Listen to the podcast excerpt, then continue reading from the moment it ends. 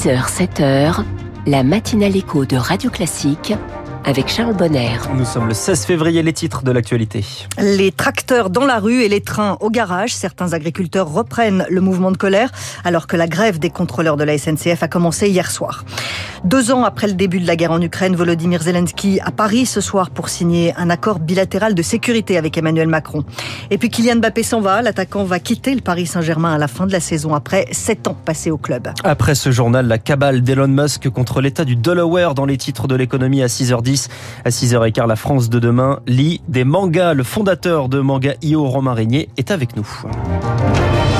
Virginie Fulpin, les agriculteurs reprennent leurs actions. À huit jours de l'ouverture du Salon de l'agriculture, ils font à nouveau entendre leur voix. Oui, les représentants des syndicats agricoles temporisent. Ils poursuivent le dialogue avec le gouvernement et le président de la République. Mais c'est la base qui se fait entendre. À Montauban, dans le Tarn-et-Garonne, une centaine d'agriculteurs est venue exprimer sa colère hier. Valentin Larquier. Après avoir vidé leur benne devant la direction départementale des territoires à Montauban, les agriculteurs du Tarn-et-Garonne se rendent à la préfecture. Certains décrochent les drapeaux européens avec la sensation de ne voir aucune avancée malgré les annonces du Premier ministre au début du mois. Rien ne bouge, euh, rien de concret sur nos exploitations. On a un manque de, trésorerie, un retard de versement des, aides de PAC, euh, on n'y arrive plus. Et on a peur que jusqu'au salon, ils nous, ils nous promènent, ils nous promènent, et que quand le salon sera passé, on n'est rien. Donc c'est pour ça qu'on est revenu aujourd'hui pour euh, remettre la pression. Pour Jean-Luc, qui est céréalier et membre de la FDSEA, le président national du syndicat Arnaud Rousseau est aujourd'hui trop timide. Moi, il me donne l'impression d'attendre euh, le feu vert de l'Occitanie. On dirait qu'il réagisse que quand il voit tout, ce monde dans la rue. Mais c'est à lui à, nous inciter à bouger parce que si lui, si euh, bouge pas les, les gars du Nord, on n'arrivera jamais à rien on n'arrivera jamais à rien. Une dizaine d'agriculteurs a passé la nuit dans les tracteurs à deux pas de la préfecture du Tarn-et-Garonne. Ils sont déterminés, s'il le faut, à reprendre les blocages. Alors, il n'y a pas de mouvement à l'échelle nationale, en tout cas pas pour l'instant, mais une centaine d'agriculteurs ont aussi occupé les jardins du château de Chambord hier. La colère côté jardin et la colère côté rail. La grève des contrôleurs de la SNCF a commencé hier soir jusqu'à la fin du week-end. Toute la matinée, on sera en direct de la gare Montparnasse à Paris avec notre reporter. En moyenne, un train sur 2 va circuler pour les TGV comme pour les intercités et ce jusqu'à lundi matin. Alors est-ce que la grève à la SNCF peut faire tache d'huile? À cinq mois des Jeux Olympiques, plusieurs professions dans plusieurs secteurs font monter la pression à la RATP notamment, chez les policiers aussi. Pour Stéphane Siro, historien spécialiste des mouvements sociaux, ces mouvements ne sont en aucun cas une menace sur les Jeux.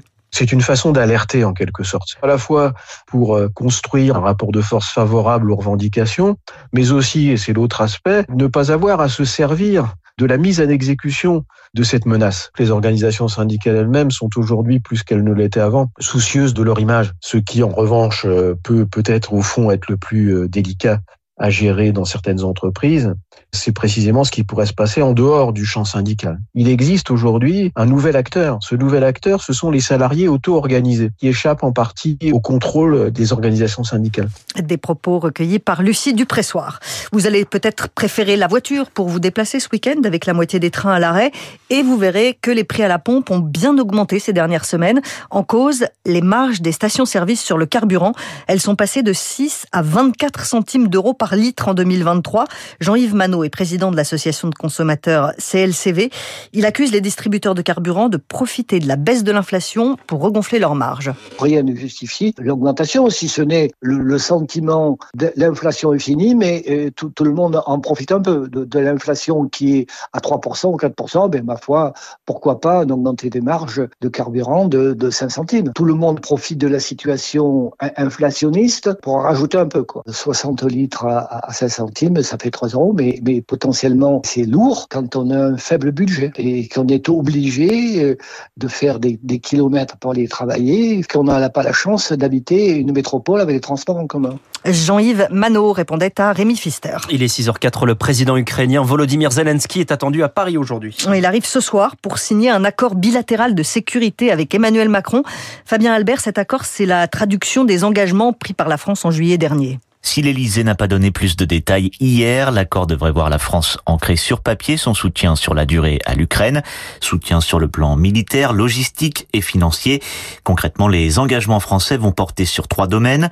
L'équipement militaire, notamment en matière d'artillerie, la formation de soldats ukrainiens et le renforcement de l'industrie de défense ukrainienne. Sur ce dernier point, l'objectif est clair, amener petit à petit Kiev à être autonome militairement alors que l'aide occidentale s'essouffle. Il y a un mois, le Royaume-Uni était devenu la première puissance à signer un accord de ce type avec l'Ukraine.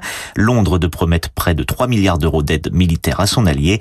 Ce soir, Emmanuel Macron devrait lui aussi chiffrer l'enveloppe consacrée à l'Ukraine dans cet accord le président français qui ira prochainement en Ukraine, mais peut-être pas en février, comme annoncé plus tôt. Les modalités de cette visite sont toujours en pourparlers, assure l'Elysée. Plus tôt dans la journée, Volodymyr Zelensky sera en Allemagne, là aussi pour signer un accord bilatéral de sécurité. Trêve ou opération militaire, c'est toujours l'attente angoissante à Rafah, la ville de l'extrême sud de Gaza, où un million et demi de Palestiniens sont réfugiés. Joe Biden a eu Benjamin Netanyahou au téléphone et le président américain a répété au premier ministre israélien qu'il était opposé à toute opération militaire à Rafah sans mise à l'abri des civils. Le mariage pour tous en version grecque. La Grèce a légalisé le mariage homosexuel. Hier, c'est le premier pays orthodoxe à le faire. C'est une victoire du premier ministre conservateur Kyriakos Mitsotakis face à l'influente église orthodoxe. Joëlle Dallègre est maîtresse de conférence à l'INALCO, spécialiste de la Grèce. Elle y voit une nouvelle preuve de la suprématie du politique sur la religion. Depuis 1980, son influence ne fait que s'en aller. Je veux dire, déjà créer le mariage civil, ça avait été une beaucoup plus grosse secousse. Donc, il y a très nettement un mouvement depuis 30-40 ans qui fait que l'Église et le monde politique se séparent. Il a raison là-dessus, euh, Mitsotakis. Si on lui parle de l'Église, il explique qu'en définitive, ce qui est à César est à César et Dieu à Dieu, et qu'à partir du moment où le mariage civil existe, eh bien, on peut continuer à évoluer dans une législation qui donc n'est plus celle de l'Église. Le Sénégal plonge dans l'inconnu. Le Conseil constitutionnel annule le report euh, de l'élection présidentielle. Il déclare anticonstitutionnel ce report de 10 mois décidé par le président Macky Sall et qui donne lieu à de nombreuses manifestations de l'opposition. Kylian Mbappé va quitter le Paris Saint-Germain à la fin de la saison. 7 ans à Paris et c'est fini. L'attaquant du PSG a prévenu le président du club. Il partira cet été à la fin de son contrat. Kylian Mbappé a marqué l'histoire du club, meilleur buteur de l'histoire du PSG, 243 buts en 290 matchs. Et ça n'est pas fini hein, puisqu'il reste jusqu'à la fin de la saison. Où jouera-t-il ensuite? On n'a pas encore la réponse, mais le plus probable reste le Real Madrid, là où Kylian Mbappé a déjà failli signer. Ils n'ont pas encore l'aura de Kylian Mbappé, mais voilà deux pongistes que le grand public commence à découvrir. Les frères Lebrun, Alexis et Félix, on les voit déjà gagner une médaille aux Jeux de Paris cet été. En quelques mois, ils sont devenus de sérieux concurrents face aux Chinois et tout le tennis de table français compte sur eux. On parle même de Lebrun mania, ce qui ne plaît pas du tout à leur mère Dominique Lebrun on n'en est quand même pas là, mais on voit que quand ils jouent, euh, parfois on est obligé de jouer à guichet fermé à Montpellier. Il y a quelque chose quand même de assez euh, incroyable qui est en train de se passer autour du tennis de table et euh, autour d'Alexis et Félix, ça c'est sûr. Mais je pense pas que Alexis et Félix ils pensent toute la journée. Après, voilà, on a une histoire particulière dans la famille. Leur grande sœur est opérée six fois à cœur ouvert, donc quand on nous parle de pression, on se dit nous la pression, en gros, on sait ce que c'est. Eux, chaque fois disent qu'ils prennent compétition après compétition. Ils sont au championnat du monde, ça va être vraiment déjà une bonne étape. S'ils arrivent à bien jouer avant les JO, ils arriveront à bien jouer pendant les JO. C'est vraiment que du plaisir. Tant mieux, moi c'est mes garçons, j'en suis fière. Dominique Lebrun avec Eric Kioch. Voilà le journal de 6 heures qui finit donc sur une mauvaise nouvelle pour tous les supporters du Paris Saint-Germain avec le départ de Kylian Mbappé. Ça a aussi des conséquences économiques, hein, tout de même, pour les droits télé qui sont en pleine renégociation entre la, la LFP et les diffuseurs. Bah, C'est-à-dire qu'on ne vend pas euh, le championnat de France euh, avec Kylian Mbappé de la même manière qu'on le vend sans Kylian sûr. Mbappé, forcément. Donc ça n'arrange pas vraiment la Ligue de football professionnel, c'est certain. Et les droits télé qui financent l'ensemble du championnat, donc ça a des conséquences également pour ceux qui sont un peu moins bien classés. Oui, parce que, que c'est redistribué, évidemment. Et voilà, donc euh, on, en, on en rediscutera évidemment, euh, j'imagine, dans cette matinale. Merci Virginie, à tout à l'heure. C'est l'un des économistes les plus connus parmi les grands auteurs. David Ricardo, c'est le portrait de Natacha Valla dans les classiques de l'économie à 6h20. Mais pour le moment, les titres de